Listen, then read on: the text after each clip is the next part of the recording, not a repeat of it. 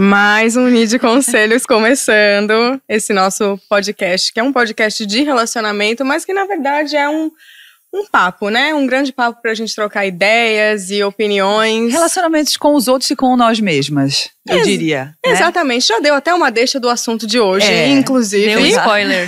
Eu tô muito interessada nesse assunto. Então, para apresentar quem tá aqui comigo, como sempre, do meu lado temos Bruna Valença, Camila Coutinho. E dessa vez a gente tem uma convidada ilustríssima. Gente, bafo, quem não estiver vendo o vídeo, vá ver em vídeo. Coloca viu? vídeo que vale a Coloca pena. vídeo. Linda demais. Ela veio pra enriquecer o nosso papo. Convidada, se apresenta. Ah, e eu vim pra levantar minha autoestima, né? Porque a gente chega aqui, elas começam a levantar a moral da gente. Oi, gente, eu sou a Erika Januza, sou atriz e outras coisas mais que a vida pede que a gente seja. sou mineira, hoje eu moro no Rio. E é um prazer estar aqui com vocês. Muito E quem obrigada. tá ouvindo, com vocês aqui, quem tá assistindo. Muito obrigada. A Camila já introduziu o tema aqui, quem pegou, pegou. Na verdade, a gente vem falando, a gente vai falar hoje de um assunto que é um dos mais comentados ultimamente, que é a história do amor próprio. A gente vê esse tema. Autoestima, né? E autoestima. A É. gente vê esse tema recorrente nas redes, é, como conquistar a autoestima, rituais para autoestima. E, de novo, a gente tem um patrocinador para esse Mas a gente episódio. vai hoje fazer uma um adendo. Que a gente quer apimentar o papo. Então é a relação de autoestima com redes sociais, né? Exato, Porque exato. esse fator é muito. Balança o nosso Não, coração. putz, esse fator ele muda o jogo completamente. Se já era um problema, uma questão difícil a autoestima antes, Sim. com o adendo das redes sociais, E quem não. é, a gente também pegou a época sem rede social, né? Então É, a gente sabe muito Deus, bem. Ainda bem, o nosso cérebro É, pré-internet. A gente vive dizendo que a gente ainda teve a sorte, que a gente foi a última geração que nasceu sem internet, Sim. né? Então a gente até consegue ter um, Ai, eu um pouco até- mais de equilíbrio. Vai ser mais um episódio patrocinado pela Vivara que tá aí há muito tempo, é, celebrando as várias formas de amor. E hoje a gente vai falar do amor da gente com a gente mesmo. Acho é que é muito- o mais importante, né? É, é, o- é o início de tudo. É. Sem ele, tudo o resto eu acho que fica um É. pouco mais confuso, né? E acho Todo. que às vezes pensa, a gente pensa que não, que o mais importante é o amor com o outro.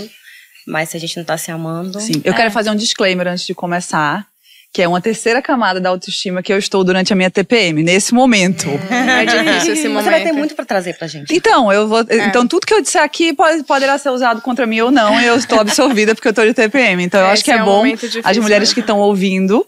Porque aí é uma outra, é um outro momento. Você se vê como se fosse num, num outro lugar, É, né? é que na semana passada quem tava com TPM eram as meninas e eu tava É, fora. Então é. a gente tava, tipo, tirando elas da névoa. Nossa. Como é que tu fica na TPM? Irritadiça. Ah, eu fico chorosa. Eu fico tipo assim, ai, ah, Eu queria ficar irritadiça, eu fico chorosa. não sei o que é pior.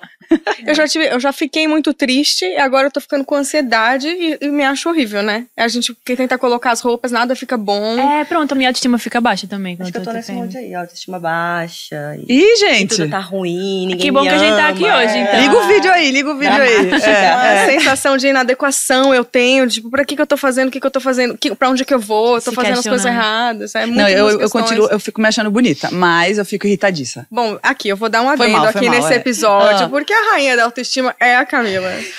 e ter uma amiga como Camila vale muito, gente, porque o tempo todo ela tá te lembrando, mas a gente vai chegar nesse momento aqui. É, é, eu tô trazendo o assunto antes. É, né? a gente fica sempre se atropelando aqui porque a gente não se aguenta. Mas eu queria começar fazendo uma pergunta pra vocês. Hoje, o que, que você pensa quando vocês olham no espelho? Pode começar com a rainha da autoestima. Boa. Hum, é que eu acho que é uma. Eu acho que a autoestima é uma grande construção. E a primeira vez que você tem um contato com a autoestima na sua vida é a sua família. E isso não é uma coisa imutável. Tipo, se você não conseguir se reconhecer, reconhecer o seu valor na sua família, pô, é mais difícil de construir, mas você não tá sentenciado a não conseguir construir sua autoestima. Mas é um grande guia, assim. E a nossa sempre foi muito semeada. Sim. né? Então eu sempre entendi o meu valor ali e vários outros fatores além da beleza física. Eu me acho bonita fisicamente também, mas acho que o- o- a grande graça da minha beleza é o meu todo. Então eu gosto da maneira que eu é, me coloco no mundo, eu gosto da maneira como eu tento dar o meu melhor para as pessoas. O meu trabalho me alimenta muito, que a gente estava falando disso, ele compõe muito a minha autoestima. E a minha beleza estética, ela tá ali. Eu sei que, tipo, eu sou padrão e tudo, mas que é, eu não sou completamente simétrica. Tem meninas esteticamente mais perfeitas dentro do padrão, mas que eu amo o meu todo. Então, tipo, hoje em dia, quando eu olho, eu reconheço muito o meu valor quando eu olho no espelho, quando eu me vejo no meu dia a dia, etc. Mas isso não tira de você ter dias que você tá mais assim, ó, Claro. com rancinho, assim, sabe? Érica, o que, que você pensa quando você olha no espelho hoje? Eu olho no espelho hoje. É uma construção. A minha autoestima nunca foi muito boa. Por fatores. Por, fa por fatores. Minha autoestima nunca foi muito boa por fatores sociais. Uhum. Porque, para mim, quando você fala de ah, esteticamente, tem meninas que são esteticamente mais perfeitinhas, aí eu penso, o que é ser perfeitinha? Porque Exato. dentro do padrão estético da sociedade perfeita, eu nunca vou ser perfeita. Um monte de gente que está assistindo, que está ouvindo, nunca vai se sentir perfeita dentro do que a publicidade, dentro dentro que tudo que as pessoas falam que é o perfeito e que perfeito é esse. Então eu não vou me enquadrar nunca. Então por muito tempo eu sofri com isso. E eu tive que trabalhar, e ainda trabalho, esse lugar de me aceitar como sou e entender que a minha beleza é a minha beleza e não adianta eu querer ser como ninguém nem parecer com ninguém. E não foi uma construção de infância, porque eu não cresci num lugar onde, ai, você é linda, ou é, o fato, inclusive, de ser uma mulher negra, não, eu não, não conversava sobre isso com a minha família, de, ah, você é negra, tá? Não tinha isso, eu simplesmente era. E aí, o que eu sofria tudo era na escola. Uhum. Então, a escola é uma fase, a Nossa, escola massacra é. uma pessoa. É uma época que você aprende, né? É importante pra vida, mas pra sua autoestima é aquela fase assim, que você ou tá bem ou você não vai ficar bem. Se tá, você não vai mais ficar. E aí eu tive que construir isso e estou construindo isso diariamente. E a gente falando aqui de internet, a internet é um lugar que às vezes não deixa você reforçar a sua autoestima, porque vem um negócio e diz que o bonito agora é ser harmonizado. Que vem o bonito agora é você ter um silicone. Vem o bonito agora é ser. Ou você luta e dá um jeito de se amar e se achar o seu lugar, ou você meio que pira. É muito ambíguo, né, o ambiente da internet. Resumindo, porque... a autoestima tá, tá aí, gente, tá em construção. É esse caldeirão aí, né, de coisas e fatores. Nossa. Mas a Erika trouxe um ponto importante aqui, que na muitos, verdade. É. é. muitos, na verdade. É. Eu já chego você, Bruno, e também eu digo com, com o que eu digo quando eu me olho no espelho, mas só pra a gente não perder, é, o padrão é muito difícil a gente se ancorar nele porque ele muda o tempo todo. É isso que ela falou. Uma hora é bonito você ter silicone, depois é bonito você não ter silicone. É bonito você ter o maxilar, não sei o quê. Agora já não é mais. Uhum. Então, assim, é muito difícil a gente viver uma vida ancorada no padrão, sempre que a gente nunca vai atingir ele, é né? o padrão não foi feito para ser atingido. Não né? foi feito para ser é, atingido. E que padrão é esse? Mas Quem tem falou gente que fulano é bonito e ciclano é, não é? Exato. É. Na verdade, existe, existe, existe uma estrutura favorável para um padrão para que a gente perca o nosso tempo e as nossas habilidades ali, Comprando né? produtos uhum. para poder atingir. É. E não só isso, né, amiga? Porque a gente tem a nossa força. Enquanto a gente está preocupada em atingir aquele padrão, a gente poderia estar tá fazendo outras coisas, desenvolvendo as nossas habilidades, né? Uhum. Então a gente é um jeito de, de novo, cortar a mulher para um lugar Pra ela pertencer. A atenção, é. Desviar a atenção. Né? Desviar a atenção do que realmente importa. É. E o da Érica é realmente assim, eu, eu é que nenhum, é, obviamente, nenhum problema, cada um, o problema da pessoa não pode ser diminuído, né, de cada realidade. Exatamente. Mas a questão da Érica tem muitas outras camadas, muito, muito, muito além, assim, que a gente nunca vai entender é, é, como era que você se sentia na escola, por exemplo, e sem assistir pessoas que na televisão que você poderia dizer, eita, linda, é. entendeu? Exatamente. Isso me arrepia tudo, porque já é outra aqui, coisa, já é outra coisa. Mas isso você vê, né? A gente tá dizendo então que esse é um problema, a gente tem um problema sério com a internet, mas esse é um problema que a internet resolveu, porque a gente tem uma narrativa plural agora Sim, na internet que a gente não tinha é. antes. Sim. Eu acho que a internet é muito ambígua nesse sentido, porque ela deu a, a,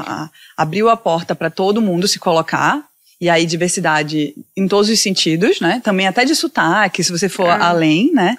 Abriu, é criativa, pessoas do Brasil inteiro conseguem Sim. se colocar, mas ao mesmo tempo você está sempre em contato com coisas ali que fazem... te levam a pensar que você tá menos. É, que fazem você se comparar é. o tempo todo. Isso, isso. Exatamente. Segue o fio. O que que você é, pensa quando você olha no espelho hoje, Bruna? Ah, eu acho que a primeira coisa que eu, independente de como eu esteja me sentindo no dia, se eu estiver bem, se eu não estiver tão bem, a primeira coisa que eu vejo é a minha história. Eu ia dizer a mesma coisa, já não preciso dizer mais. Eu olho no espelho, eu olho o meu olho assim, eu falo, caramba, minha história todinha, sabe? Uhum. Passa pela minha mente, assim, minha essência.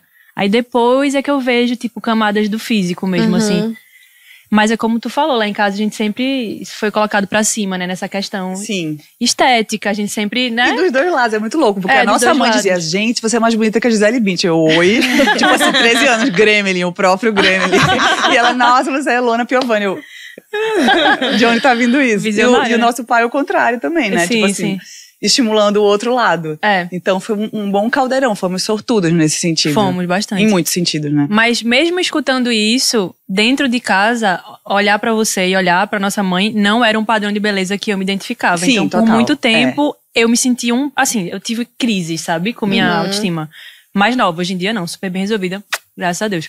Mas mais nova, super. De não me achar mulher, de não me sentir feminina, de olhar pro lado, até na minha escola mesmo, que era um outro tipo de padrão que eu encontrava. Eu não me identificar, não me relacionava com aquilo. Então eu me sentia. Será que eu tô fazendo algo de errado? Será que o meu ser mulher é diferente demais? E não quem- tinha o Instagram pra você dizer, eita, Não. pode ser assim. Porque os- nesse ponto é bom, né? Porque você vê É. outras estéticas. Exato, é como tu falou, é mais plural. Pra quem não tá ouvindo, para quem só tá ouvindo, conta por que que você não explica um pouquinho por que Ah. que você não chegava, não se identificava. Eu acho que dentro de casa era uma questão mais de estilo, assim. Uhum. E de estética mesmo, tipo, eu não gostava muito de maquiagem, não gostava de, sei lá, fazer, deixar meu cabelo liso, fazer as unhas, sabe? Coisas que, tipo, toda mulher deveria fazer. Uhum. E aí na escola eu também encontrava isso, na minha dinâmica. Não nas minhas amigas, minhas amigas eram mais parecidas comigo. Era mesmo. é. Mas, no a geral, a gente assim, acha a nossa. Vai encontrando. Nosso né? grupo. A gente né? acha nessa bolha, é. É. É um imã, né? É, eu acho que era mais por essas coisas de que mulher deveria fazer, usar salto, sabe? Tipo, vestir uma roupa arrumada. Enfim, coisas estéticas que eu não me enquadrava, só que ao meu redor era só aquilo. O então- manual básico, É. entre mil aspas, pra quem não tá assistindo. Né? Concluindo o meu único pensa o pensamento que falta, que é o meu, eu também vejo muito minha história quando eu vejo no espelho, assim. É claro que eu sou uma pessoa. É, é muito bizarro pensar que eu sou muito fora do padrão hoje em dia, né? Eu sou uma mulher muito fora do padrão, mas eu acho que eu, É? sou, eu É? sou uma mulher normal. Liga a câmera aí, gente. Você que não tá assistindo, dá uma olhadinha aqui. É, dentro do padrão, assim, eu sou uma menina baixinha, né? Eu tenho, eu não tenho. É, o Mas aí de corpo que magro. padrão, né? Pois é, Porque exato. aí Não, do é. padrão que hoje a gente conhece, né? O padrão, o, gran, o, a- o grande padrão. Sim. Mas eu também vejo muito a minha história, o que eu já construí, pra onde eu, eu tô indo. Exceto na TPM, quando eu tô na TPM, de fato, eu falo pra onde, o que, que você tá fazendo da sua vida, mas dura dois dias só. Hormônios. Eu vou voltar com dados aqui pra gente, porque eu sou a pessoa dos dados aqui nesse podcast.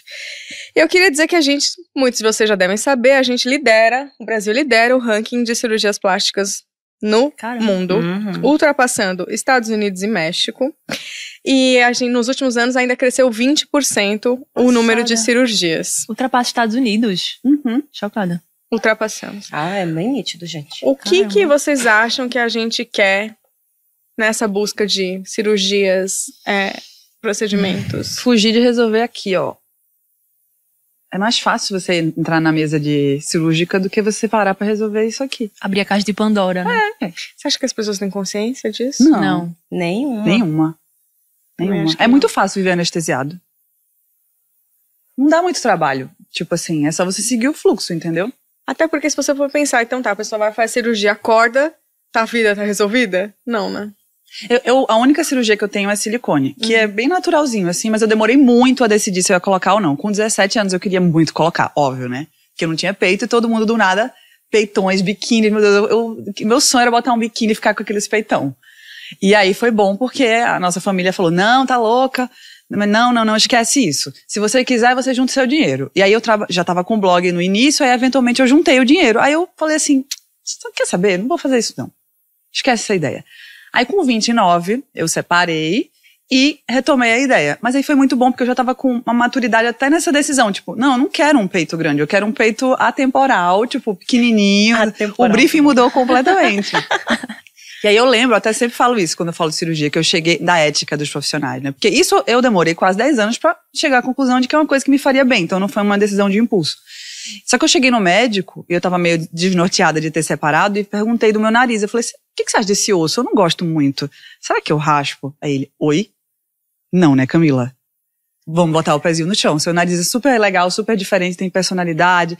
E se fosse um médico que fosse É isso que eu ia eu falar. dizer. Só porque, dinheiro? Porque hoje em dia você entra pra poder tomar uma injeção, daqui a pouco estão te oferecendo um- uma outra coisa e você sai com outra cara. Sim. É. Eu, conver- eu converso muito com um amigo que ele fala que daqui a pouco vai ter uma geração que, ah, você parece com a sua mãe ou com seu pai. Aí, aí eu pareço com a minha mãe quando ela era mais nova, porque hoje eu não pareço com ninguém.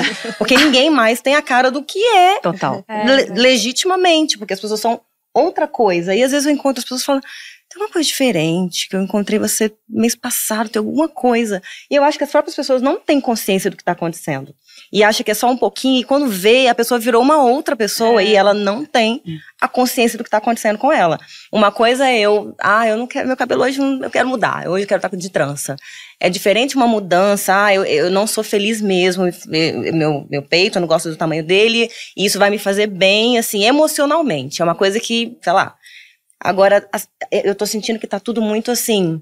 Ah, tá na moda harmonizar, vou hum, ali. É. Né? E aí, Como daqui a pouco, nada, né? aquilo desenrola num nível que ninguém mais vê o que está fazendo, né? E uhum. ninguém mais é o que era, assim. Eu acho que não pode ser tratado com uma, uma, essa simplicidade, essa decisão. É, não é, entendeu? gente. Até porque mexe com a sua saúde. Sim. Mexe com, é, não só com o seu psicológico, né? Porque, enfim, se você se sentir feliz e bonita, ótimo. Sim. Mas isso tudo, feito indiscriminadamente assim, também isso pode gerar um problema de saúde, né? E qualquer, eu lembro que eu tive pessoa faz pensamento. isso hoje. Eu, eu lembrei dessa história justamente por isso, que quando eu saí da cirurgia, eu nunca tinha feito cirurgia na minha vida. Aí eu abri o olho, aí eu pensei assim, que estranho. O meu primeiro pensamento é, será que ficou bom? Será que eu fiquei bonita? Não, será que eu tô viva? tá ligado? É. Eu fiz uma cirurgia. É, e aí eu pensei, é. que estranha essa sensação. Eu juro, ainda dá anestesia. E depois, nos dias seguintes, eu tinha uma sensação muito estranha, que até Giovanni Bank falou que teve, como se fosse uma mini deprê do procedimento.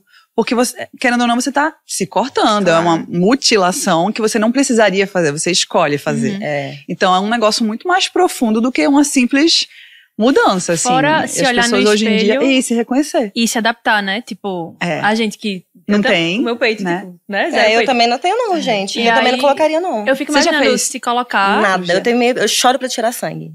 Assim, não acha a minha veia porque eu fico nervosa. Eu vou a esses lugares com necessidade extrema. Não posso dizer nunca, diga nunca, um dia claro, precisar. É. Enfim, a gente nunca pode dizer essa água não beberei. Mas não é uma coisa que eu tenho vontade de fazer absolutamente nada. E tô feliz de... mudando meu cabelo, Sim. um dia um negócio, um dia uma lace, um dia. Fora isso, eu tô. Tá tudo certo. É, e eu acho que a Erika, de novo, trouxe mais um ponto, que é essa coisa da pessoa vai mexendo, e a gente pode é, discutir uma outra questão aqui, é de limite, né? Porque o limite fica muito borrado, porque você começa a fazer um pouquinho... É, borrado é ótimo. É, fica borrado a linha ali do que é limite e o que não é mais, né? Você faz uma vez, aí fica ali no seu acesso, tá um médico ali te pedindo, sugerindo outra coisa, você vai fazendo outra coisa, e de fato você pode se perder para fugir do que, de, do que te levou ali, sim, né? Você sim. pode até ter uma vontade genuína de resolver alguma coisa, mas mas é muito. Eu já, já fiz procedimentos também, mas é sempre muito consciente do que eu tava fazendo ali, né? Raciocinando o que eu queria. Não era para é, entrar num padrão, para ter aquela boca daquele momento. E também é, deixar claro que, que também tá tudo certo. Se a pessoa Não, quer ter aquela boca, tudo, né? É. Sim. Se quer, quer... Livre-arbítrio tá Eu acho que o rolê é se conhecer mesmo. Porque, por exemplo, eu já fui pra uma dermato que ela disse, ó, oh, tudo certo, tua pele é ótima e tal, mas isso, eu tinha 24 anos, faz tempo. Ontem. ela olhou para mim e disse: Tu fala se expressando muito, então acho que a gente devia fazer um botox preventivo. Aí eu fiz, mas peraí, eu gosto de me expressar. E eu gosto de ser assim. Então você foi consciente. É. Tem gente que fala, é, é. você acha? É. Ai, meu Deus. E aí pega empréstimo. E aí fica é, louco é. pra fazer um negócio que às vezes nem poderia fazer Exato. também. Entra num lugar de. Muito feio a pessoa tá... ganhar dinheiro com a fraqueza do outro. É. Né? Exatamente. Aí por isso que eu digo, acho que se você se conhecer e saber o que você quer e por que você quer, aí beleza, faz o que tu tá afim. Sim. Mas não vai na onda do que tu escuta. Eu acho, inclusive, a gente falou esse final de semana. É. É, que o médico dermato, o cirurgião, ele nunca tem que dizer. Nunca. Nunca. Nunca, nunca, nunca. É a pessoa que a tem pessoa que, que tem que trazer é. o que ela quer e aí ele pode, se a pessoa perguntar, dar uma opinião, mas tipo assim, ele dizer você deveria fazer isso, eu acho que é completamente E digo, não só médico não, é amigo, é família. Verdade. Às vezes a pessoa nem a pessoa... tá com uma questão ali, você vira e fala, ai, você precisa fazer aquilo. Isso a gente tem que tomar muito cuidado. É, com quem a gente anda, né? Nossa, né? Sim. É, por isso, porque a pessoa tem que. Tem um monte de gente que fica apontando sua, os seus defeitos, entre aspas, aqui, uhum. porque não é defeito, porque é concepção de beleza na cabeça da pessoa, e você tá bem resolvido ali com uma coisa e a pessoa joga e pode te gerar uma dúvida, né? É. Então é muito importante que a gente hum, encontre os nossos amigos, como a Erika estava falando, da gente encontrar o nosso, é, a nossa, a nossa turminha. Turma. É. Como foi a encontrar a sua turma? Assim, conta um pouquinho do seu processo de escola. Você começou a falar da escola? Menina, encontrar a minha turma, algo que eu não sei bem como explicar. Porque eu sempre fui meio que diferente da minha turma. É, porque eu sempre fui a menina que era mais quietinha e que a mãe falava assim: a Érica vai, a mãe das outras, a Érica vai, então pode ir. Só que chegava lá, eu ficava sentadinha quietinha e todo mundo aprontava muito. Então eu, as mães confiavam num, num, tipo de personalidade que eu tinha, que ainda tenho, assim, de ser mais, de ser mais quieta. Mas sempre, mas, mas sempre foi um grupo de, de amigas assim que tinha essa consciência de cada um, de que cada uma tinha suas diferenças. E era um outro tempo também. Era um tempo que eu comprava uma revista para ver a foto de um artista que eu queria. Não é um tempo que hoje eu abro a internet e tá uma surra de coisas, de pessoas. A gente de, nem quer ver aquela pessoa, aquela é. situação. Gente, e... eu tô muito no momento assim, que tipo assim, ai, eu quero parar de seguir tudo e seguir outras Ai, coisas. Irmã, Você também tá assim? A gente tava falando mais cedo que a gente tava eu quase querendo não ter mais Instagram. Eu acho que eu tenho meu louco. Eu falo assim, ah, eu vou ficar sem abrir o Instagram um tempo. Aí eu falei, não, mas eu tenho que postar um negócio. Aí já vai eu é, de novo. Gente, e... vamos combinar desse a Billie Eilish. Deixa um admin lá. Vamos fingir que a gente tá no Big Brother. Deixa um admin. Ai, gente, mas assim, eu vejo, eu vejo as redes sociais também como um, um meio de informação. Também. Hoje, o que você tinha. Eu, eu gosto muito de ver as notícias, Sim. assim. Ou eu ligo o jornal quando eu tô fazendo alguma coisa, mas aí se eu não li o jornal, eu abro o Instagram, eu abro as redes sociais e eu tenho acesso ao que tá acontecendo no mundo, que a gente precisa saber, precisa estar informado. E aí, querendo ou não, você vê outras coisas que você não queria ver. É. Até né? notícias que você não quer ver naquele que você dia. não quer, pessoas que você não quer ver, ou que você não. É. Sei lá, tem um monte de coisa assim que acaba permeando sair totalmente do assunto. Não, manda ver. Aqui, mas, é, isso, aqui é pra gente voltar mesmo. Mas é isso, mas era, mas era um grupo de amigas, assim, que tinha mais ou menos o mesmo pensamento de, de vivência, de história, tipo, amigos da rua, de brincar na rua. É um outro tempo que eu acho que é diferente do, do tempo de hoje. Assim. eu acho que alguém falaria: sim. calma aí, minha filha, você não precisa fazer isso, não. Eu acho que falariam. Mas você sempre se sentiu, tipo. É bem nos ambientes que você estava, com as pessoas que estava convivendo, ou você já se confrontou com alguma situação de tipo, gente, mas essa pessoa não tá fazendo bem para mim nesse sentido da autoestima. Já, já teve em situações que, que você estava bem, mas que aquilo desequilibrou você?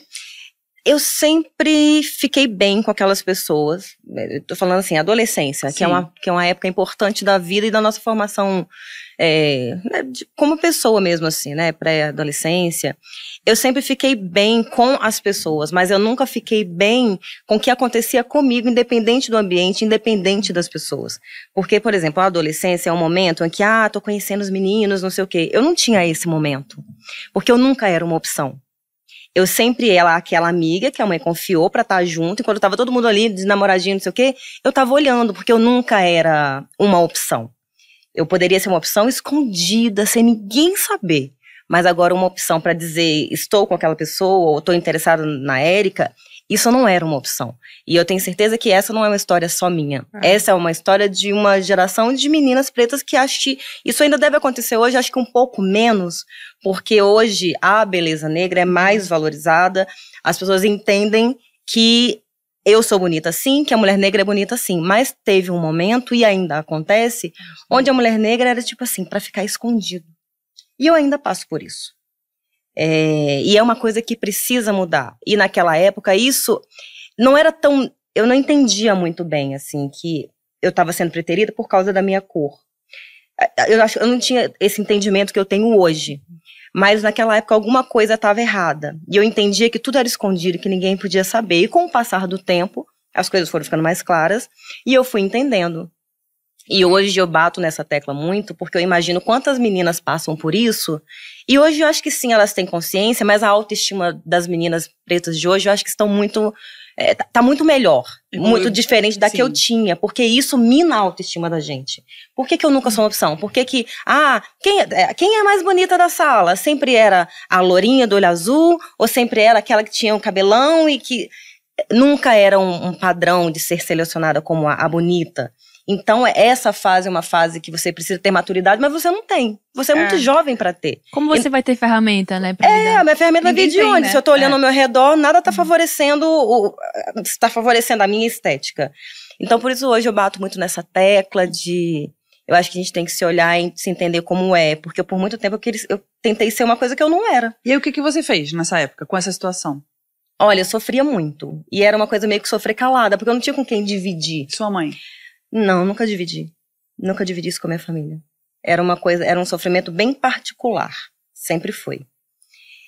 eu digo para você que a minha consciência de tudo, e eu comecei a dividir tudo isso, esses meus pensamentos, depois que eu me tornei atriz. Que eu fui pro Rio de Janeiro e se abriu um outro universo, assim, porque eu tava numa bolha. Mas eu nem digo uma bolha negativa, eu tava na minha bolha ali, da minha cidade, de ir pro meu uhum. emprego, ir para casa, e era aquilo. Então era convivendo com as mesmas pessoas sempre. E depois que eu me tornei atriz, que eu vim para um, conhecer um outro universo, que eu tinha um cabelo é, alisado, é, com mega, batendo aqui, ó. E aquele cabelo eu chamo de. Eu falo que era meu escudo. Porque eu ter aquele cabelo liso, pelo menos não ia falar que meu cabelo era feio, meu cabelo era de bombril, meu cabelo era coisas que eu ouvi a vida inteira. Então o meu cabelo tava ali. A pele, o que eu ia fazer? Eu não vou deixar de ser negra. Então isso tudo é, passou por um lugar de ficar lutando comigo mesma. Mas não tem ali vou colocar um silicone, não tem ali vou mudar de cor. Porque o sofrimento é tão grande que, sei lá, o que, que se isso existisse, o que, que a sociedade teria feito com as pessoas? Uhum. Nunca nem parei para pensar nisso. Essa reflexão veio agora. Fala de novo. Se. Você imagina, se hoje meu peito não tá bom, eu coloco um silicone. Se hoje meu, meu nariz, se hoje o meu cabelo, se hoje.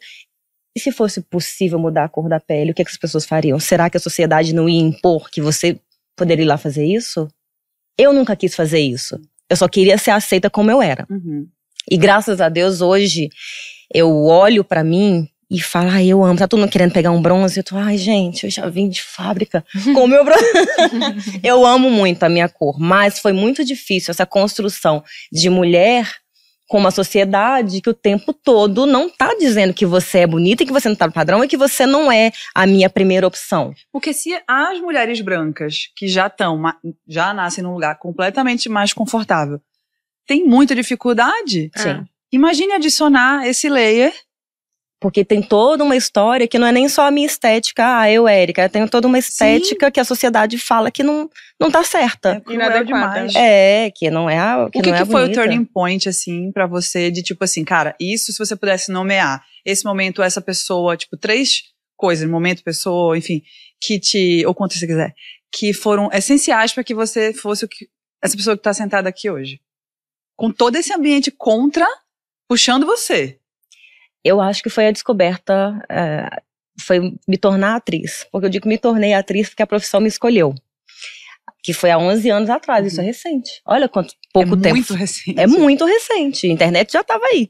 Gente, é muito mesmo. É, porque assim, eu não tinha referências. Eu tenho Thaís Araújo, tem Isabel Filar, tem Zezé Mota, enfim.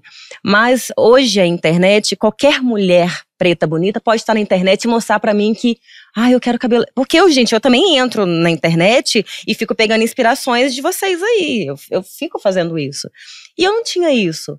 E na minha cidade, eu andava pela rua, eu não tinha absolutamente ninguém de cabelo crespo. Ninguém. Hoje, quando eu volto lá, tem um monte, eu acho o máximo.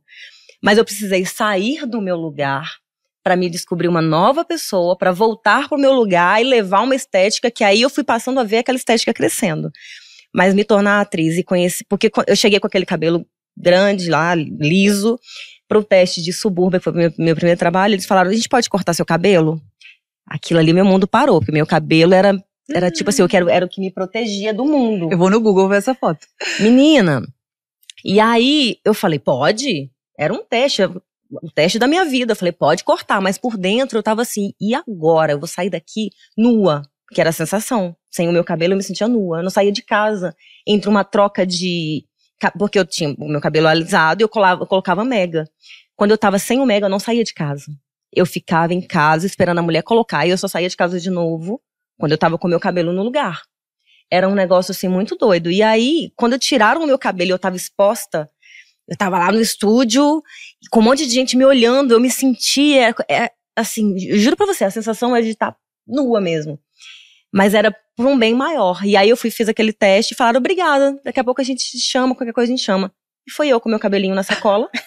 porque eu me mega. Você guarda o cabelo. É. E eu assim, pensando, meu Deus, e agora? Eu vou ter que sair daqui assim, vou ter que pegar um ônibus assim.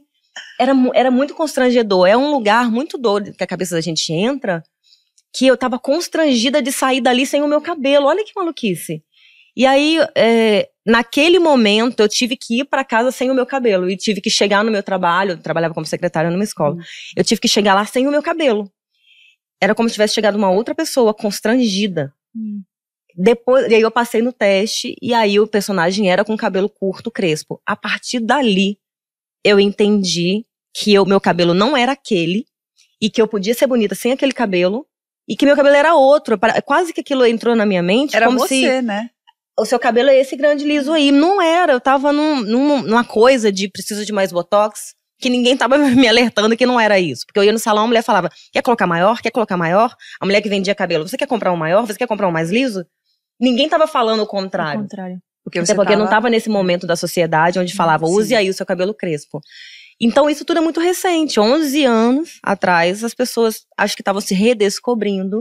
E hoje, se tiver que estar com uma peruca lisa curta, eu uso. Se tiver que estar com o meu black, eu uso. Se tiver que estar com a trança, É que hoje você tem a opção, sem né? limites pra É. sonhar. Mas isso porque eu tô mais bem resolvida. As Sim. pessoas estão mais bem resolvidas. Também. Eu Eu acho que eu tô Falei a muito mono- peça, é, tá, corta tá aí, mono- editor. Não, tá ótimo. Eu Tá acho que ótimo. tá só um adendo, tipo, Diz. porque tudo que é incrível, tudo que você falou, o quanto isso prova que é, estar desconectado de si é a pior coisa que você pode fazer. É. Porque a Erika estava desconectada dela por inúmeras razões que são diferentes das nossas e muito mais. E ela foi, tipo, por um motivo maior, que foram as coisinhas dela, As o coisinhas. trabalho dela. que O trabalho é muito importante para autoestima. Que é você produzir, é cerne de, Uhum. de você. Sim. Então, Uhum. através do seu trabalho, que você galgou, você se reconectou com você mesma Exatamente. e a força veio porque você simplesmente foi você.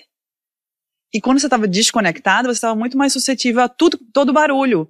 Que era tipo, seu cabelo tem que ser liso. Mais, mais, mais, É. mais. E você, que é o que acontece com quem vira filtro do Instagram. Porque É. tá tão desconectada que chega na dermato e tudo a pessoa aceita, né? Posso fazer falar- uma, uma adendo rapidinho? Não, não, não, quero, eu quero que você me diga, porque agora eu vou chegar aí em você também. Porque me fez pensar uma coisa aqui, que sempre a gente fala de amor próprio, mas a gente nunca vai ser des- desconectado o amor próprio do outro e do meio que a gente vive. Fico pensando, se ela não fosse aprovada do teste, ela teve uma validação ali, certo? Podia ser uma grande coisa ruim, né? Se ela não fosse aprovada, como é que seria? Você pensou nisso? Tipo, meu Deus do céu. o tempo inteiro. É, E eu não coloquei o cabelo de volta. Eu fiquei com ele lá guardadinho na, na sacola. Não coloquei o cabelo de volta, mas só andava com ele preso. Eu me lembro que eu não soltava o cabelo e, e tava muito pronta pra não ser aceita. Demorou muito tempo a resposta? Um mês. Bastante. Eu, eu fechava caixa, eu tava errando caixa. E, e só minha patroa sabia e minha mãe, porque no geral eu não conto as coisas pras pessoas assim. Eu guardo o segredo até assinar um papel. Correto. E aí, é, aquilo eu tava completamente enlouquecida esperando aquilo, porque mas eu já estava muito acostumada com os nãos na minha vida, muito. Então, se fosse mais um não, seria mais um não, mas eu cheguei o mais perto que eu, que eu pude chegar, sabe? Porque acho que todos esses meus sonhos as pessoas viam meio como ah, é porque eu pedia muito pra sair cedo no trabalho. Posso sair cedo pra ir fazer um teste? Eu posso sair. E aí os meus patrões estavam acostumados a, tipo, vai, Érica. Eu acho que as pessoas achavam que eu era assim uma. Sei lá, Sonhadora. uma sonhadora. E tipo, não vamos travar o sonho dela, não, deixa ela ir lá. Mas isso, assim, eu passei anos fazendo isso. Então eu acho que as pessoas não botavam muito mais fé, mas eu nunca desisti. Por quê? O que que dizia pra você, vai? Cara, você quer ser um artista, você tá ali trabalhando ali. Você tá- Como assim você quer ser uma artista? Você quer ser uma modelo. Eu queria ser, na verdade, eu queria ser modelo. 1,60m com, com cabelo. eh, Era uma negra, que já não tinha muito espaço. E ainda com o cabelo alisado, todo teste que eu chegava, ou você tinha que ter o cabelo. Tinha que ser mais alta, ou você tinha que ter o cabelo crespo, ou não tinha que ser negra. Assim, né? De 21 era negra, de 31 era negra, e nunca era eu, desse tamanhozinho. Mas eu não desistia de jeito nenhum. E aí não era uma constante na minha vida. Mas o não ser uma constante não me fazia desistir, eu não sei por quê. Porque era Deus, porque tinha que ser. Porque se eu tivesse desistido, eu não estaria aqui hoje, Sim. por exemplo. É, Então, se viesse o não, eu ia falar, tá, é só mais um, vou pro próximo. vai tentar de novo. É meio assim. Mas como a questão do cabelo, eu ia falar, foi por causa do meu cabelo. Talvez bateria nesse lugar. Sim. De foi por causa do meu cabelo. Como eu sempre achei, e ainda assim eu não me livrava do Mega, porque eu tava feliz com ele. O fato de ter um cabelo alisado, precisava de um cabelo crespo. Era ah, então não é pra mim. era Obrigada. edredomzinho. Cara. Era uma loucura. Voltando aqui para a questão de validação e redes sociais, quero direcionar direto a Camilão aqui, porque Vai. Camila, na verdade, ela é uma influencer, eu acho que ela é muito fora da curva, é, por inúmeros motivos, né? Mas esse, nessa questão da validação, que é o que eu quero que a gente, a gente, é, discorra aqui um pouquinho, Camila não busca tanta validação, mas é muito difícil você estar nesse lugar sem esperar que os outros te validem, certo? Eu busco. Eu Conta busco um pouquinho menos, da eu sua história de, de início até hoje, como é que tá? Sim. Como foi esse processo? É, então, é, mesmo tendo toda essa construção em casa, é, e eu sempre, eu tive, acho que uma das poucas pessoas do mundo, eu criei a profissão que eu faço hoje, ela Uhum. não existia, então eu literalmente falei, caraca, eu adoro fazer isso. E consegui pagar minhas contas fazendo isso, então isso é um privilégio, assim, que eu não sei nem, tipo, descrever, mas eu tinha as minhas, os meus complexos, as minhas noias lá particulares, então, por exemplo, eu não fazia foto séria, mas achava horrorosa séria.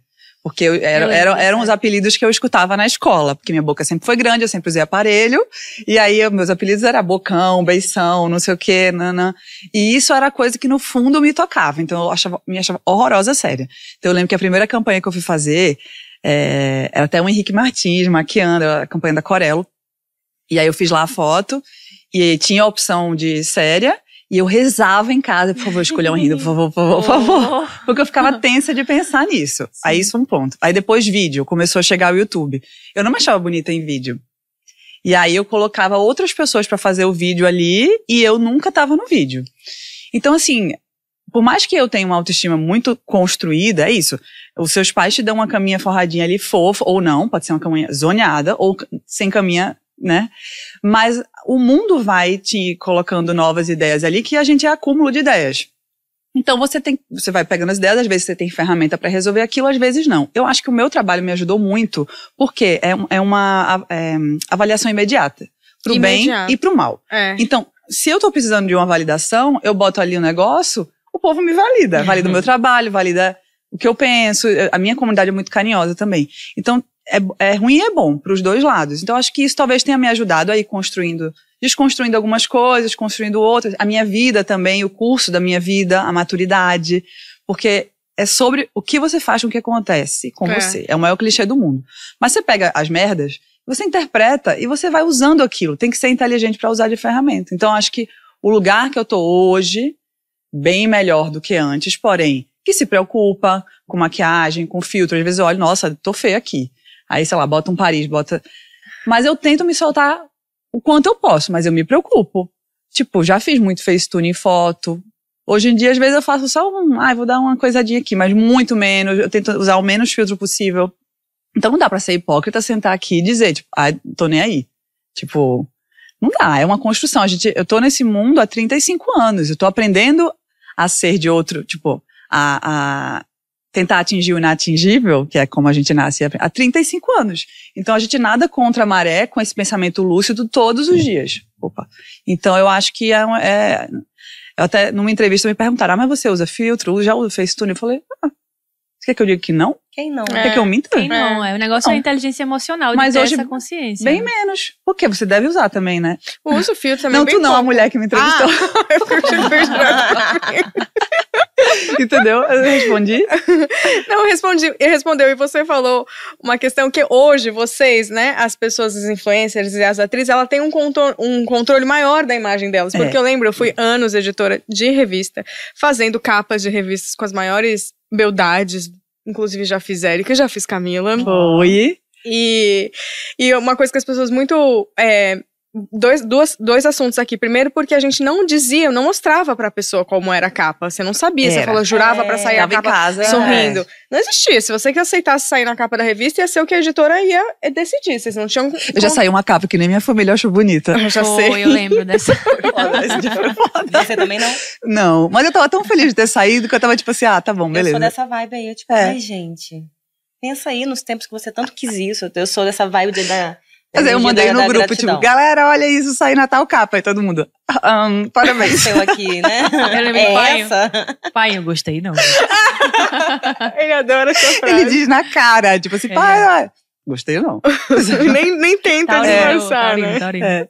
Sim, eu te interrompi, vai. Não, era mais sobre isso, mas hoje existe um controle muito maior. Você pode botar o seu ângulo melhor, você pode botar a sua luz melhor. Antigamente não existia isso para as atrizes e as pessoas famosas, né? É um você, controle total, absoluto. a gente, a imprensa tinha o controle da narrativa de vocês, É. né? Então, de novo, tamanho a internet, que é um problema, mas é uma solução também, né? A gente nunca vai. É. Acho Não é de todo ruim, né? Não é, nunca vai ser Nunca- de todo é. ruim. né? É, mas a gente sempre vai querer ser melhor, melhor, melhor. Então a gente Mas vai, tudo tipo... tem o seu lado bom entra e. na pira, né? Muito bem. Quero discorrer rapidinho sobre confiança. Qual que é o conceito de confiança para vocês? Nossa. Acho que é respeito. Tem muito a ver com história também. Respeito à sua própria história. Confiança vem daí, pra mim, pelo menos. Aquela coisa de olhar no espelho e, porra, passei por zilhões de coisas incríveis, difíceis, desafiadoras, e tô aqui. E isso me traz confiança, ter respeito à minha história. Eu acho que, tipo, quando, voltando ao assunto do procedimento, quando eu vejo uma pessoa muito mexida pra ficar parecida com qualquer pessoa que não é ela, isso pra mim exala é, insegurança. Porque, porra, a pessoa não quer ser ela, sabe? Eu entendo que é um negócio difícil pra caramba, mas eu acho que a gente tem que sempre caminhar em direção a isso, independente se a gente vai chegar lá no ponto final, entre aspas, ou não, de se dedicar a conhecer a gente. E saber que cada pessoa é um conjunto único, cada pessoa é exclusiva. É exclu não tem ninguém igual a você, gente. Não tem ninguém igual a nenhuma daqui. Então, tipo, cada uma tem um conjunto estético, de personalidade, de, enfim, de tudo, de habilidades, que é único. Então, quanto mais a gente vai em direção de querer ser outra pessoa, mais a gente se desconecta da gente. E não tem como ser confiante. Assim. Porque você tá ignorando tudo que tá com você. Então, acho que quanto mais você se dedica, e aí cabe muito, por isso que eu te perguntei sobre o, o ambiente, a gente também estar atenta se a gente está se colocando em ambientes propícios para isso. Porque não adianta você trabalhar pra caramba, terapia, sabe? aí você se coloca num, num, namora com um cara que te bota pra baixo. Claro que às vezes você se mete, mas pelo menos as amigas que você Uhum. escolhe, né, é, pra estar junto, observa se são pessoas que te estimulam bem. Uhum. Porque são essas pessoas que vão te lembrar quando você tá esquecida. Total, é. E aí você, eita, Vibram por você. né? vibram por você. Então, assim, é, além de você se trabalhar, que é o mais importante, se descobrir, você observar se o seu ambiente ao redor é propício para sua confiança florescer. Porque senão, irmã, não tem quem- confiança que resista. Todo mundo te botando para baixo, entendeu? E é o ambiente ao redor e é o ambiente da internet que a gente tá falando tanto Isso, mesmo. O perfeito. nosso trabalho no Uhum. GE é sempre, a gente tem um cuidado de, o tempo todo, em cada matéria que a gente faz, e é muito bom que as nossas leitoras entendem muito de isso, né? É a gente mostrar a pluralidade da beleza, né? Tem beleza em tudo quanto é lugar. Então a pauta, sei lá, é, é- é cabelo curto, é colete rosa. Então tem ali todo mundo usando aquilo, porque a pessoa precisa se identificar. Você precisa estar seguindo também só quem te inspire Isso, e onde você possa ver. Porque se você ficou assistindo, ao- seguindo só o inatingível, é óbvio que você não vai conseguir É. se sentir autoconfiante nunca, né? Então é, a gente tem muita atenção nisso também. A gente tava falando, inclusive, sobre quando eu raspei o cabelo, né? Foi. ali agora há pouco. E quando eu raspei, pronto, eu entrei em conexão com o lado meu feminino, que pode parecer clichê. É clichê porque eu já ouvi histórias de pessoas que rasparam também e tiveram esse, essa sensação. Uma conexão, assim, com o lado feminino incrível, Eu. que eu não tinha acesso com o cabelo aqui, véi. Tipo assim. É impressionante. Alguma coisa parece que. Uma chave parece que vira. E aí, essa coisa da história também que eu tava falando, de olhar no espelho e ver minha história. Quando eu raspei o cabelo, foi muito isso também, assim, de olhar no espelho e ficar, caramba, velho, essa é Bruna. Essa é Bruna, sabe? Sem nada, assim, sem nenhum ruído. Não sei explicar. Foi um período muito assim, onde aquelas coisas que eu já sentia se confirmaram, sabe? Da essência, como é importante. Eu cheguei nesse lugar também porque pra quem tava uma vida se defendendo com o cabelo, chegou um momento pra um personagem e eu pedi. Tem muita gente que acha que coitada, pediram pra ela cortar o cabelo, mas foi eu que pedi pra cortar o cabelo. Porque Qual depois de foi tudo, esse? foi Amor de Mãe. É uma novela que era uma tenista. Sim, eu falei, ah, se ela tiver o demais. cabelo curto, porque aí ela é prática, ela só tem que preocupar. Eu, Gente, eu fico o criando umas novela, o estéticas para as minhas coisas. E aí, é, eu falei pro diretor, e se eu raspasse o cabelo, o cabelo bem curto? Aí ele, ah, não sei. Aí eu falei, pensa aí. Aí, quando ele falou, pode cortar, eu falei, ai meu Deus, ele E falou agora? que pode cortar, e agora? Eu que inventei. E aí eu cortei. Pra quem se defendia naquele cabelo grande, quando o cara foi cortando, eu passei máquina 1 do lado, e em cima era tipo máquina 4. Então foi com quase raspar, porque, né? E aí, quando eu me olhei no espelho, eu falei, nossa, que maravilhoso! Eu fiquei assim, achando o poder. Porque aí eu não tava, meu poder não tava mais no cabelo. O poder tava, eu ia ter que dar o meu jeito comigo mesma. É porque eu não ia ter mais um cabelo pra jogar, eu não ia ter um negócio, É. um pega-rapaz aqui. A gente ainda chama de pega-rapaz. A gente Chama o que você quiser. É muito louco a nossa relação É. com o cabelo, o quanto é forte, né? É, e aí eu cortei o cabelo e eu me senti. Queria andar só de salto, queria andar só de batom vermelho. E, e entrei numa outra atmosfera. E, en- e encontrei um grupo de mulheres que começaram a cortar o cabelo também. Que estavam presas naquilo ali, seja por transição, seja pela estética que a sociedade impõe, ou Também tem questões das pessoas que às vezes têm algum problema de saúde Uhum. e perdem o cabelo e tem que raspar a cabeça porque por É. questões de saúde.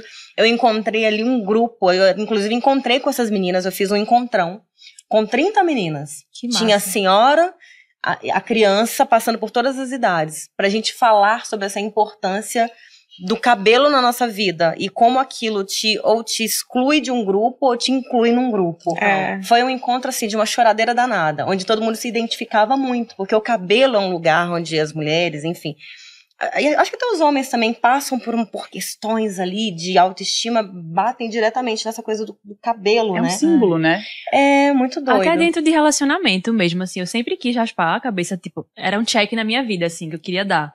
Mas estando em relacionamento, tipo, não, pô, não faz isso não, não sei o Sim. quê, É. tu vai ficar menos feminina, não sei o quê. Eu ficava, tipo, com aquilo na cabeça, né? Já tinha questões de feminilidade, né, dentro de Aham. mim. Então, essa libertação de, tipo, eu vou fazer o que eu quero, tipo, é o meu cabelo, é a minha cabeça, é a minha forma de me ver, sabe? Não tem nenhum, ninguém falando ali no seu ouvido. Tem um, um do, acho É que um bom. dos. Vocês já assistiram 500 Dias com ela? É um Não, dos meus filmes favoritos é. na Ah, eu vida. nunca vi, mas todo mundo fala E eu bem. tenho uma passagem. Logo no início, quando ele tá descrevendo a menina, ele, ele fala que assim, ela só ama, amava duas coisas: o cabelo longo dela e a facilidade que ela podia cortá-lo. Essa frase Que é tão legal. forte, né? Porque ela amava muito aquele cabelo, e aí é todo discorrido num filme sobre é, a autoestima dela e as questões dela com ela mesma, a família dela, a criança. É tão forte isso que ela ama tanto o cabelo dela, mas se ela ficar sem ele, também ela vai ficar ótima, né? E toda vez que eu penso em a minha relação com o cabelo, eu vejo isso. Tem que ser uma coisa que eu posso. Pode ser bom pra mim, mas se eu não tiver também, se eu cortar, não pode ser uma enorme questão, né? Eu não posso me ancorar só nisso, né? Sim. É muito bom esse filme, por sinal. Ele teve Então, desenvolvimento. você fala todo dia pra eu ver. eu De... Ah, é demais. Esse Agora eu filme vou sair daqui querendo Né? é demais. Vale um, um episódio todo sobre ele só. Mas isso é uma coisa também que, falando, puxando aqui pro meu lado, quem tem o cabelo crespo, quando corta, é uma eternidade pra crescer. Então não é tipo, ela ama o cabelo comprido e o cabelo. Primeiro que às vezes o cabelo crespo, ele nem comprido fica. Porque tem uma dificuldade pra crescer. Então, qualquer coisa que você vai cortar, você pode ter certeza que ele vai demorar uma eternidade pra crescer de novo. Então, às vezes, a gente não tem essa opção de cortar e daqui a pouco ele cresce. É diferente o processo. Quanto tempo faz que você raspou a cabeça? Eu raspei ano passado. A gente tá em março, eu raspei em julho. Eu raspei, eu raspei e cortei em 2020. Foi antes da pandemia. O meu cabelo tá menor que o seu. Hum. E isso porque eu cuido muito. É completamente diferente. Então, essa relação de, ah, hoje eu vou cortar aqui e amanhã a gente vê. É diferente isso também. Sim. É, não é, é livre, mas não é tão livre. A não ser que você esteja bem decidido com, essa decis, é, decidido com a sua escolha, porque tudo pode ser. Não é daqui a pouco ele vai estar grande de novo, sabe? Ainda tem esse lugar ainda. Acho que é chegado o momento de trazer a comunidade pro nosso papo. Eita, vai Hum. então. Eu tava aqui, ó, indo, tipo, se deixar eu ficava aqui É, até se deixar esse episódio horas. tem duas horas, né? Ah, é? Porque é um assunto que a gente adora e a gente tá o tempo Vamos todo pro bar discutindo com a sobre isso. Érica. Vamos pro bar, Vamos Érica. pro Hoje tá bar. livre? Ah, é agora? Não. não, a gente vai ter que gravar Tipo, um meio-dia. Meio-dia a gata Já tá é pra pronta. ir? Quinta-feira. Gente, seguinte, eu vou ligar pra Gabi, a nossa leitora. O que, que a gente vai perguntar pra ela? Agora é o momento Vivara, né? Sim, momento Vivara. É momento gente, a- a Vivara. pessoa ganha uma joia aqui. Vivara. né? Achei Pô, muito ela nem tá chique. Vivara é sabendo muito disso chique. ainda. Na Ah, não verdade, sabe? eu acho que ela tá porque ela assistiu o último episódio, então que a, que a leitora já ganhou, então eu não sei. Eu vou ligar pra ela Ai, agora. gente, eu acho que Ela vai contar um pouquinho do processo de autoestima dela. Eu mesmo. eu amei o meu também. Não, eu tô. eu- hoje, eu- hoje eu tô especial, eu acho. A menina das pedras. Eu queria muito isso aqui tudo em Vivara. Fica a dica. Por favor, não combinou comigo? Fica a dica. Oi, Gabriela! Olá, tudo bem, Nelise? Tudo querida, e você? Tô bem também. Gabriela é nossa leitora do GE, né, Gabi? Conta aí pra gente qual é a sua. Não, primeiro tudo, Gabriela tá, tá ciente que você ganhou uma joia agora, tá né? sabendo disso? Não. Ou não? Ganhou uma joia da Vivara. Que chique, hein? Que chique, é o momento Vivara. Você vai receber uma joia da Vivara. Ela é a nossa patrocinadora desses papos nessa temporada. Muito obrigada, Vivar. Obrigada a vocês, meninas. Ah, o papo de hoje, a gente já até iniciou ali, é sobre é, a construção da autoestima. Conta um pouquinho como que é a sua relação com o seu amor próprio hoje. Bom, Hoje eu procuro me observar em vários momentos e tentar descobrir quem sou eu sem a interferência de determinada, de determinada situação. Porque quando a gente está sob fortes emoções ou muito feliz, a gente acaba sendo influenciado e tem determinado tipo de comportamento. Mas para mim, a autoestima ela está relacionada à minha força de, de fazer acontecer. Quem sou eu por mim mesma? Quem sou eu sem estar sem tá muito feliz ou sem estar tá muito triste, sabe? O que, que, tem por baixo, lá escondido, que faz com que eu vença todos os dias. É mais ou menos por esse caminho. Oh, posso falar? Deus, que isso, gente, gente? não A gente existe. quer ser sua amiga. Não Comunidade existe igual. no Brasil uma comunidade mais especial que essa do Tu Garotas ensaiou, Estúpidas. foi? Tu mandou uma resposta? Porque tá perfeito. Amiga, Eu não, sei. maravilhosa, assim, a gente lança o tema, né, pra gente pedir pras Claro, meninas virem claro. pro papo sempre, Aham. e, juro, a nossa comunidade é uma surpresa a cada dia. Não, você tava respondendo e a gente assim, porra, É, Gabi, acho que é isso. Sucesso. Obrigada pela participação. por que você não tá aqui, Gabi, também? Obrigada a vocês por essa roda de conversa tão maravilhosa. Ô, Gabi, você faz o Isso que da ajuda vida? demais na minha autoestima, inclusive, sabe? São referências importantíssimas no mundo de hoje. Oh, meu Deus. Escuta, a Camila tá perguntando, o que, que você trabalha com quem? Não, pera, posso tem? reformular a pergunta? Não, Camila. Eu tenho 34 anos. Calma aí, calma aí, calma aí. sou- Ok. Como você se descreveria, já que a gente não tá te vendo? Ok, hoje em dia eu tenho 34 anos e eu trabalho com o melhor, a melhor experiência que eu posso oferecer ao cliente. A, a minha, o meu último cargo, se é que eu posso chamar assim, eu estava guest relations. Então, era todo um, era proporcionar toda uma experiência, uma vivência para o hóspede que ia se, se hospedar no hotel em que eu trabalhava mas é sempre voltado pro, pro, pro cliente, sabe? Uhum. E Camila perguntou, acho que você não ouviu que o microfone dela tá longe. Como você se descreveria hoje, é, já que as pessoas não estão, a gente não tá te vendo? Bom, hoje eu me descreveria como uma mulher que tenta incentivar outras mulheres é, a crescerem, a ficarem mais fortes, a descobrirem a, a sua alegria. Acho que é isso. Ai, gente, que maravilhosa! Parece que, tipo assim, né? A gente disse, fala Segura. do tão amarrado que tá com É, tudo. você amarrou, deu uma, re- uma É. resumida de tudo que a É. gente falou aqui. Sim. Mas eu acho que não, a Ai, gente que não deveria estar legal! Tão surpresas, porque eu acho que as pessoas atraem o que elas, né? Maravilhosa, Camilão, nessa pontuação. Atraem o que elas emanam. Então, se a gente tá emanando essas coisas aí, Exatamente. Exatamente. Eu- valeu Deus pela oportunidade de poder falar, né? Bom, que bom participar. Um beijo para todas. Beijo, Para mim é querida. importante estar em contato com as ideias, viu? Um beijo enorme, viu? Logo, chega, logo Beijo. chega a sua joia e a gente quer fotos. É, eu quero. Me marca aí pra eu Tudo ver. bem. Pode deixar. Um beijão. Beijo, Beijo. tchau. Uma pergunta. Então, agora, what's next? Tipo assim, pra você. Claro, pode falar de coisas de trabalho também, mas como é que você avalia a sua autoestima hoje, que você já é consolidada na sua carreira, reconhecida, tudo mais? Tipo assim, passou pelo que passou e chegou num lugar muito massa. Mas a gente chega num lugar massa e a gente fica, hum, quero mais, que a gente não foi programada pra pra se A gente satisfazer, é, né? A gente um sonho vai pro outro. o ser humano outro. é meio crazy. assim, inclusive. Também acho. Mas como é que você avalia hoje a sua autoestima e, tipo, pra onde você.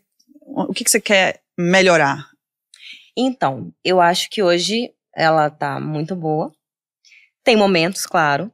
E eu acho que é uma luta constante para não deixar que a sociedade me faça ter de novo aqueles pensamentos de que eu não sou boa o suficiente. Independente de estética, é, não ser boa o suficiente também internamente, como pessoa, como profissional, como, como cidadã, porque o tempo inteiro, porque isso tudo está interligado. Porque a gente está falando aqui de autoestima como estética, mas na verdade, será que os meus pensamentos, eles são ouvidos? Por muitas vezes eu me sinto invi- invi- invisibilizada é, no momento de fala, por exemplo, no momento de me colocar.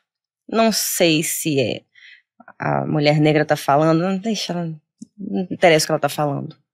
Eu não, em alguns momentos eu sinto uma necessidade de acreditar em mim e entender que a minha voz é importante sim. Eu sei que ela é importante. Todos nós temos vozes sim. importantes. Mas é, eu tenho que lutar o tempo todo para acreditar que eu tenho sim direito e preciso falar e preciso ser ouvida. E não ir me calando e concordando com as coisas, assim. Consegue entender? Totalmente. É encontrar o seu... Você encontrou o seu valor e você tá todo o tempo atenta a ele, O né? tempo todo, não deixando que esse valor seja perdido até na minha própria cabeça. Porque não adianta você falar assim, nossa, você é tão bonita. Aí eu... E eu olhar e falar, é... Assim, eu tenho que acreditar nisso porque a forma que eu me coloco é muito é muito do que as pessoas vão ver, porque se você se coloca num lugar inferior, acaba que aquilo emana. Mas emana, se você tá. Eu tô bem, eu tô aqui, eu sei o que eu tô dizendo, eu sei o que eu tô fazendo, eu sei o trabalho que eu tô entregando, eu sei a profissional que eu sou, eu sei a cabeleireira que eu sou, eu sei a manicure que eu sou. Enfim, a, independente do lugar que você ocupa, independente da profissão, enfim, eu digo que representatividade está em qualquer lugar. Eu não preciso ser artista, não preciso ser blogueira para fazer isso. Se eu sou uma. Como é que ela. ela ela é guest, guest, guest relations. relations. Guest, guest relations. Pois é. Se ela é uma maravilhosa, eu acho que ela é inspiração para outras. Certeza. Se eu tô indo trabalhar maravilhosa de vendedora numa loja e eu passo com o meu poder e eu vou vender muito para o meu cliente hoje, eu acho que aquilo é representatividade. É. Onde quer que você esteja, você não tem que estar na mídia para fazer isso. Então é o tempo todo você entender o seu valor para ter essa, essa autoestima legal e independente de estética, sabe? Eu acho que tudo vem junto. É muito difícil.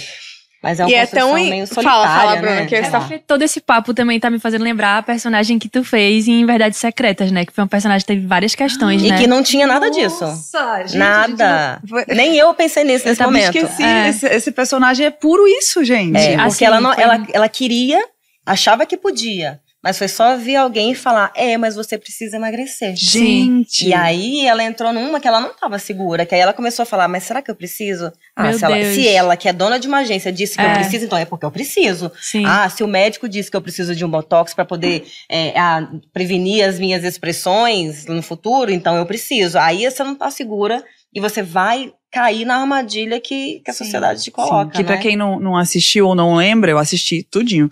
Era modelo e aí ela queria uma, entrar na agência X, que era a agência mais bafo. É. E aí a, a, dona da agência dizia que tinha que ser magra, só que ela queria pegar o boy dela. É, e é. na verdade ela, ela, já era magra, né? Ela já era perfeita. Era tipo assim, um olha, eu perfeita. É perfeita com defeitos, a gente tem que ser, né? Perfeita com muito defeitos.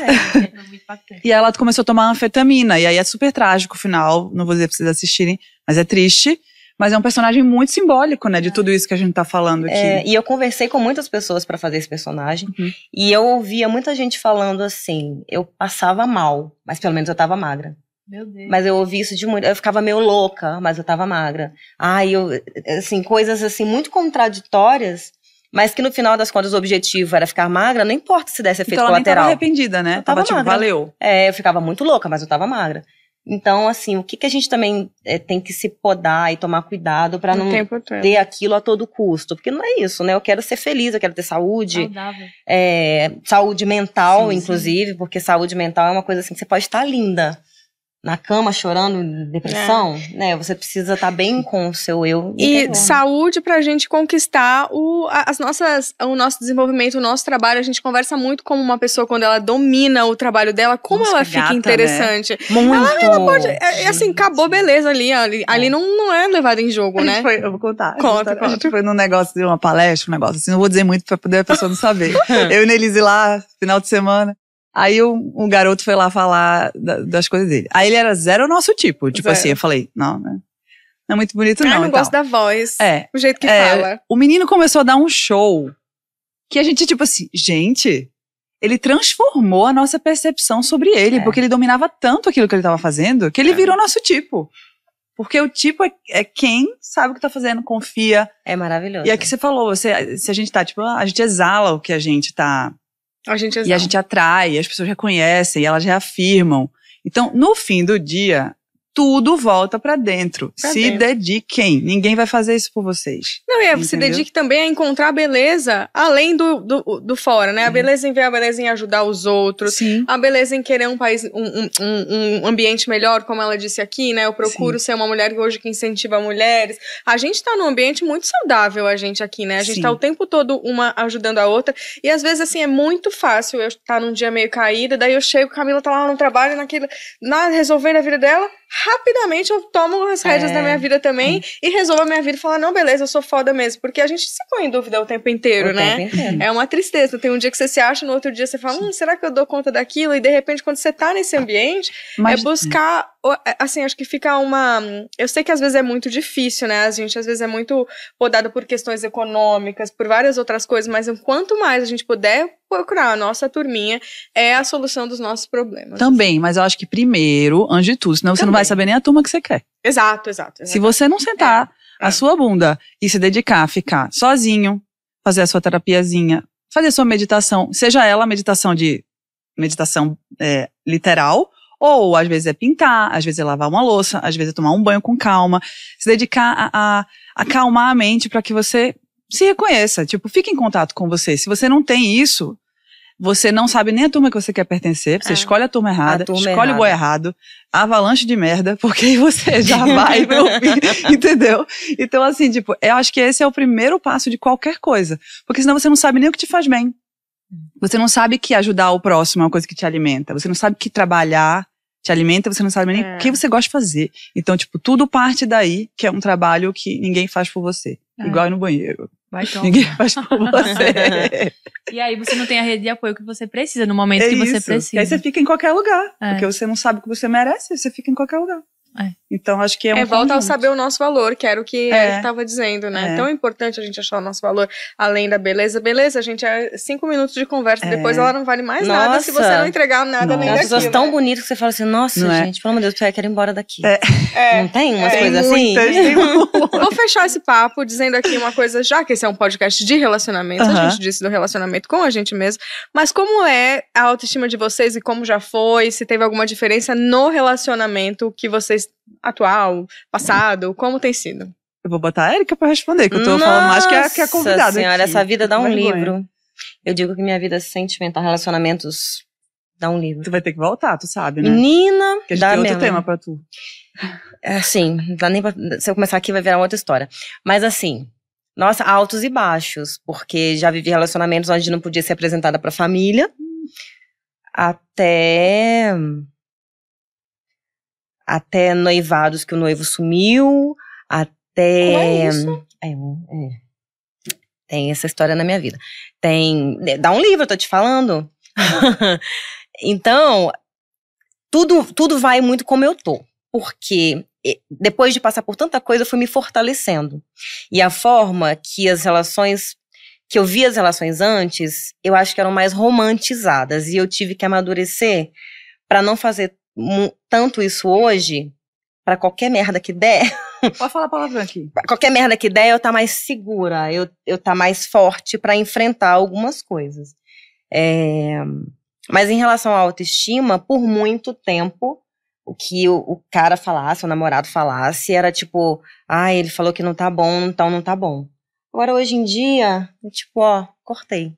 Ah, não gostei. Ah, meu amor, cortei. Sabe? Então, é, é tá, tá nessa construção de se entender como é, pra o outro aceitar você e te achar Te bonita e né? gostar de você e te respeitar como é, porque eu já, eu já me permiti ser muito desrespeitada. Muito. Quando eu olho pra trás, eu falo, por que que eu deixei isso acontecer comigo?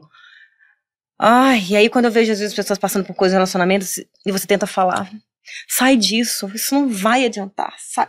Às vezes a pessoa, ela precisa passar por aquilo, Precisa. porque a gente fala, a gente parece que esse é o dono da razão. É. E a minha experiência me ensinou hoje a talvez tentar sair de algumas coisas. Eu lembro que eu fazia terapia uma época, ela falava assim: você sabe que naquela rua tem um buraco. E você continua passando e caindo naquele buraco. Eu sei que você não vai parar de passar naquela rua do nada, mas pelo menos começa a desviar do buraco, começa a atravessar a calçada e daqui a pouco você começa a mudar de rua. Mas é- não é bem assim tão fácil, né? Acaba a gente acaba atraindo as mesmas coisas. Mas hoje, com tanta coisa estranha que eu já passei, eu aprendi a me fortalecer um pouco e ver que quando a coisa tá começando a dar ruim, eu mudar a rua logo, Sim, sabe? Sim. Eu me perdi talvez um pouco na resposta, porque Não, esse Não, assunto mexe, sentido. Não, é mexe muito comigo esse assunto. Impecável. E E vocês a gente já duas? sabe que você vai ter que voltar. É. Não, Érica, eu disse que não tava muito afim de falar do passado, não. Mas quem sabe um dia você fala mais um pouquinho com a gente. Não, mas é porque se eu começar aqui, a editora Não, a gente Ela bota vai outro sofrer tema. muito. Tem um outro tema aí pra discorrer. joga, corta para o programa 2. É, exato, exato. Mas, mas é, passei por umas coisas muito loucas, tudo que eu acho que eu me permiti passar. Quantos anos você tem? Desculpa, 37. É, passei por umas coisas estranhas. Até a gente aprender aquilo, né? A gente fica voltando como ciclos, assim, né? Muito! É impressionante. A É. vida fica botando a gente de volta na mesma experiência, até a gente aprender. E até a gente entender que a gente mesmo é que acaba atraindo aquilo. Exato. É. Parece que não. Fala, Gente, mas eu não sei. Quando eu conheço uma pessoa, eu não sei que ela vai, que vai dar nisso.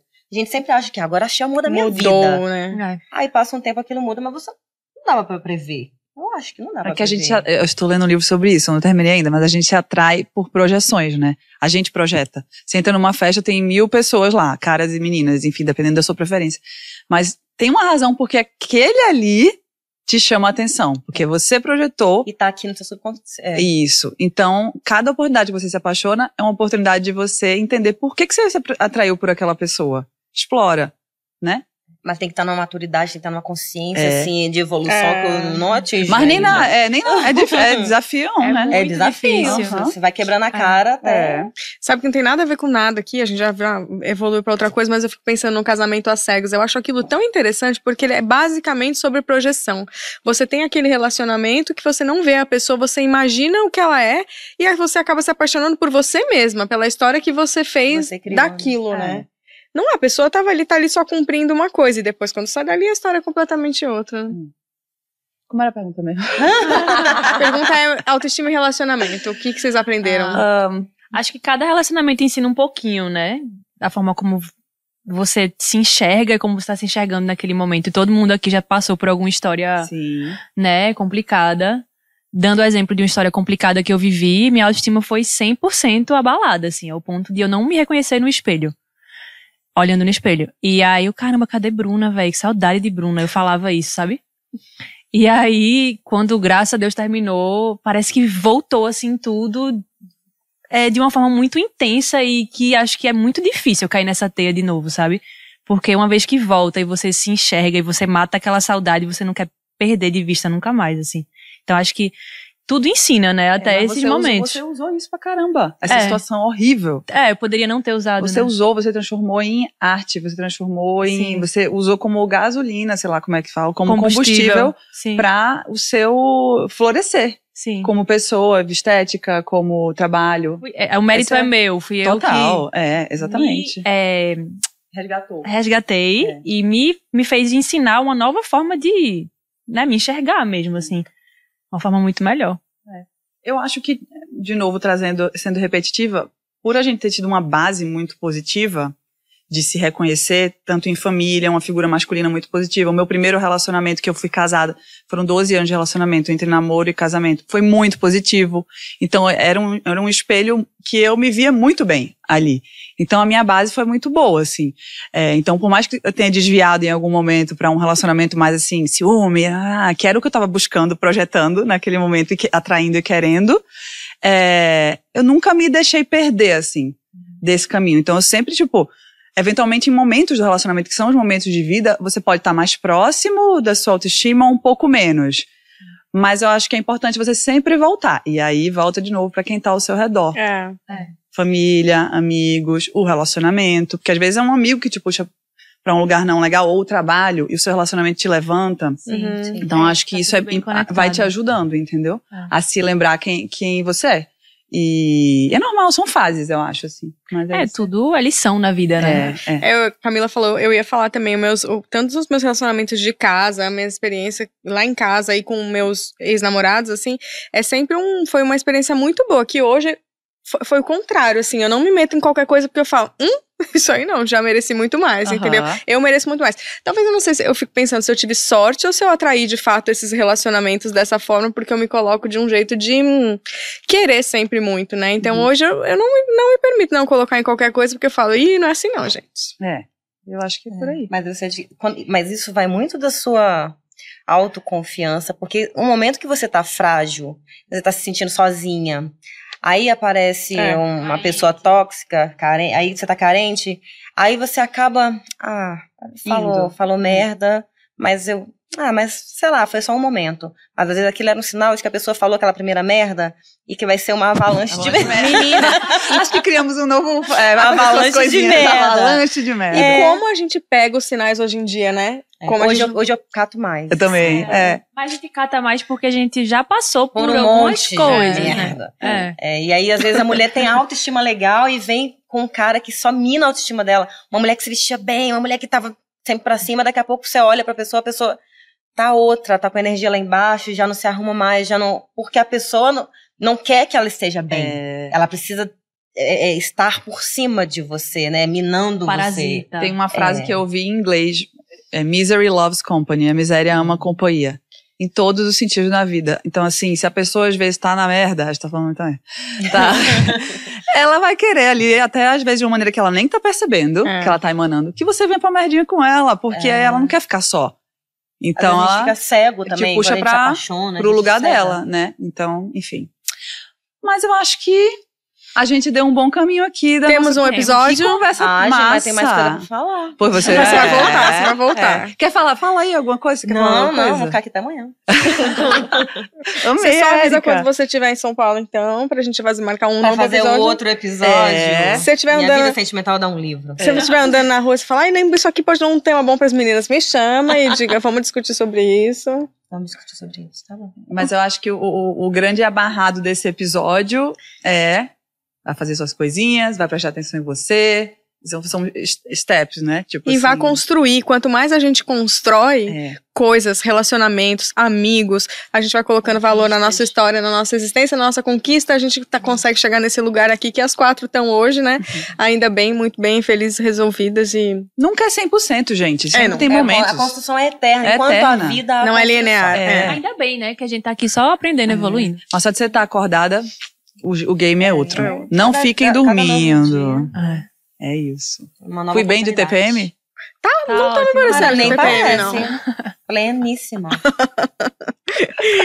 Gente, muito obrigada. Temos mais um episódio, então, concluído aqui. Ai, É, segue a gente nas redes, conta o que vocês querem de sugestões de pauta pra Érica, gente. tem alguma coisa que você quer falar, lançar, fazer propaganda, jabá, um produto seu, pode fazer o que você quiser Um aqui. produto? Não, eu não consigo pensar nisso agora. Não, se você tem um próximo projeto, alguma coisa.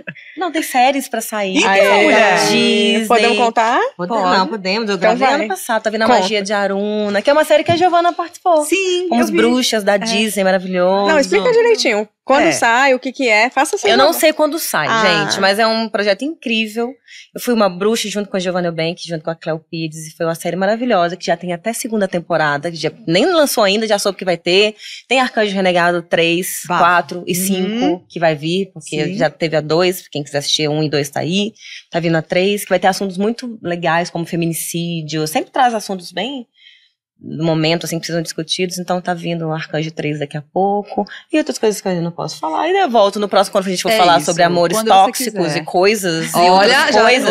oi, oi, A gente vem tema. aqui e fala sobre mais coisas pra poder contar depois. E arroba Erika Januza. Érica CK. Januza, sigam aí, vamos trocar ideias. Eu gosto de responder directs. Pode mandar direct, eu, mando também. Muito que bem. Ela, ela é gente boa, de verdade, Gente gente. ela é boa. famosa da TV, mas ela é ótima. Ótimo. Eu já sabia disso. Um beijo, meninas. Até o próximo. Obrigada, Vara. Beijo. Beijo. Beijo.